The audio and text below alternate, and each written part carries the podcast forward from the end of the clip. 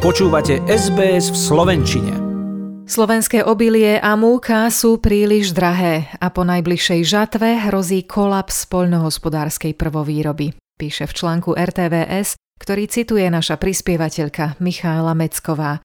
Komplikácie sa začali, keď Európska únia v snahe pomôcť ukrajinským farmárom zrušila clo na obilniny smerujúce do tretích krajín, čo využili aj slovenskí spracovatelia, pre ktorých sú nízke ceny ukrajinskej pšenice výhodnejšie ako tie domáce.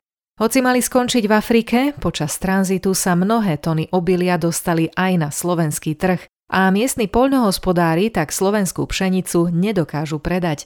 Situáciu sa snažia riešiť priamo s Európskou komisiou. Tá je o probléme informovaná a niektoré krajiny budú odškodnené, napríklad Poľsko, ktoré už pozastavilo dovoz ukrajinskej pšenice Povolený je iba tranzit a aj ten bude prísne sledovaný. Európska komisia sľubuje, že riešenie pre všetky východoeurópske krajiny predstaví v najbližších dňoch.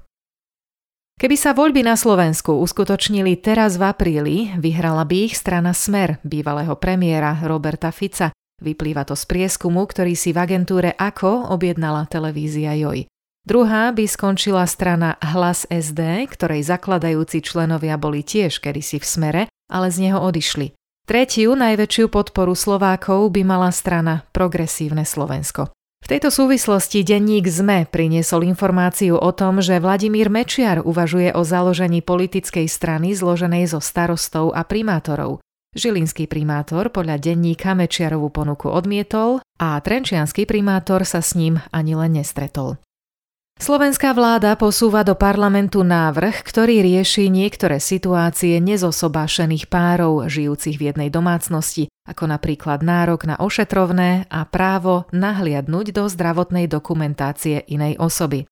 Opatrenie sa dotýka aj LGBT komunity. Tá však tvrdí, že od politikov po vlaňajšej dvojnásobnej vražde v bratislavskom bare Tepláreň očakávala o mnoho viac. Návrh zákona je podľa nej slabý. Nezosobášené páry by ponovom mohli využívať tzv. inštitút dôverníka, podľa ktorého by partnery pred notárom vyhlásili, v ktorých životných situáciách by sa navzájom zastupovali. Parlament sa tým bude zaoberať v máji. Prezidentka Zuzana Čaputová sa vyjadrila ku kauze prístupu k utajovaným dokumentom zo zahraničia, ktorú pred pár týždňami otvoril Národný bezpečnostný úrad tým, že obvinil ministra vnútra z porušenia zákona, keď narábal s utajovanými skutočnosťami bez toho, aby predtým absolvoval bezpečnostnú previerku. Prezidentka v stanovisku uviedla, že s hodnotením NBU sa nestotožňuje a že jeho nesprávny až absurdný výklad zákona by mohol viesť k tomu, že novomenovaní ministri sa niekoľko mesiacov, koľko spravidla trvá previerka, nebudú môcť zúčastňovať zasadnutí NATO a Európskej únie a že by to mohlo paralizovať výkon ich právomocí. Dôvod na vyvodenie politickej zodpovednosti voči ministrovi vnútra nevidí, naopak očakáva spresnenie legislatívy. Od 1. apríla sa na Slovensku zvýšila spotrebná daň z liehu o 30%, čo znamená, že zdražela pálenka. Štát by chcel vďaka tomu na daní už v tomto roku vybrať o 45 miliónov eur viac než v Lani, čo však spochybňujú niektorí výrobcovia, ktorí majú plné sklady starej pálenky a tvrdia, že ešte nejaký čas potrvá, kým sa na trh dostane tá, na ktorú sa bude vzťahovať vyššia daň. Upozorňujú tiež na skúsenosť z okolitých krajín, kde sa po zvýšení sadzby znížil dopyt po alkohole a výber dane klesol. Na Slovensku narastá počet tzv. domškolákov, teda žiakov, ktorí sa neučia priamo v laviciach v základných školách, ale doma alebo v malých skupinách. Deťom aj rodičom vyhovuje individuálny prístup a splňajú aj štátom nariadené normy na preskúšanie. To sa realizuje dvakrát za rok v januári a v júni, kým pred 11 rokmi bolo na prvom stupni základných škôl evidovaných 12 domškolákov, minulý rok ich bolo takmer 1300.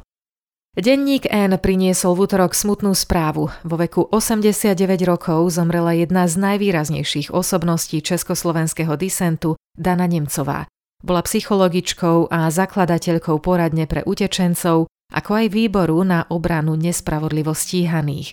Jej podpis bol na charte 77 jedným z prvých. Zomrela len dva dní pred Medzinárodným dňom nespravodlivo stíhaných, ktorý sme si pripomenuli vo štvrtok 13. apríla.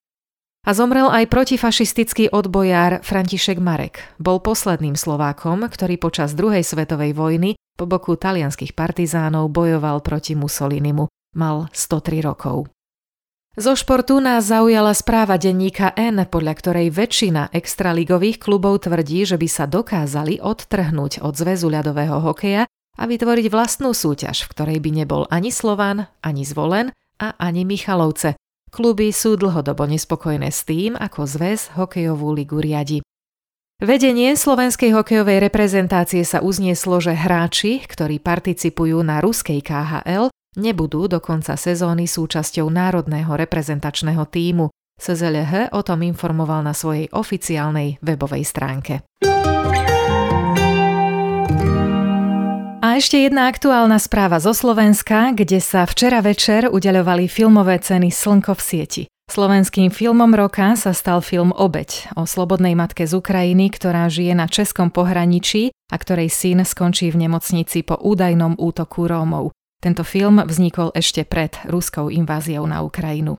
Režisér Peter Bebiak, ktorý získal cenu za televízny film Jozef Mak na námety prózy Jozefa Cígera Hronského z 19. storočia o obyčajnom človeku, ktorý sa nedá zlomiť a vydrží všetko, čo mu osud prinesie, v ďakovnej reči spomenul, že Slovensko stále nevie pracovať a žiť s inakosťou a vyzval divákov, aby v septembrových voľbách nedovolili, aby Slovensku, citujem, Vládli ľudia, ktorí sa ju nenávisť, hlúposť, dezinformácie a ktorí sú za korupčnými aférami.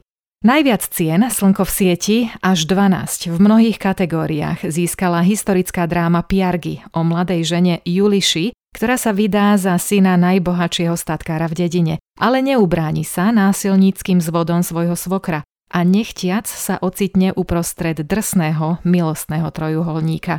Piargy sú symbolom novodobej Sodomy a Gomory a zrkadlom pokrivenej morálky spoločnosti. Zároveň sú naturalistickou metaforou o podriadenej pozícii ženy v patriarchálnej spoločnosti. Mali sme ich možnosť vidieť aj my na filmových festivaloch v Austrálii.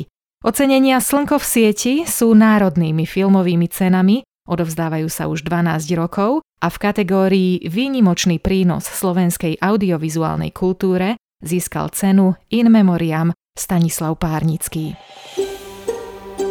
Chcete počuť viac relácií ako táto?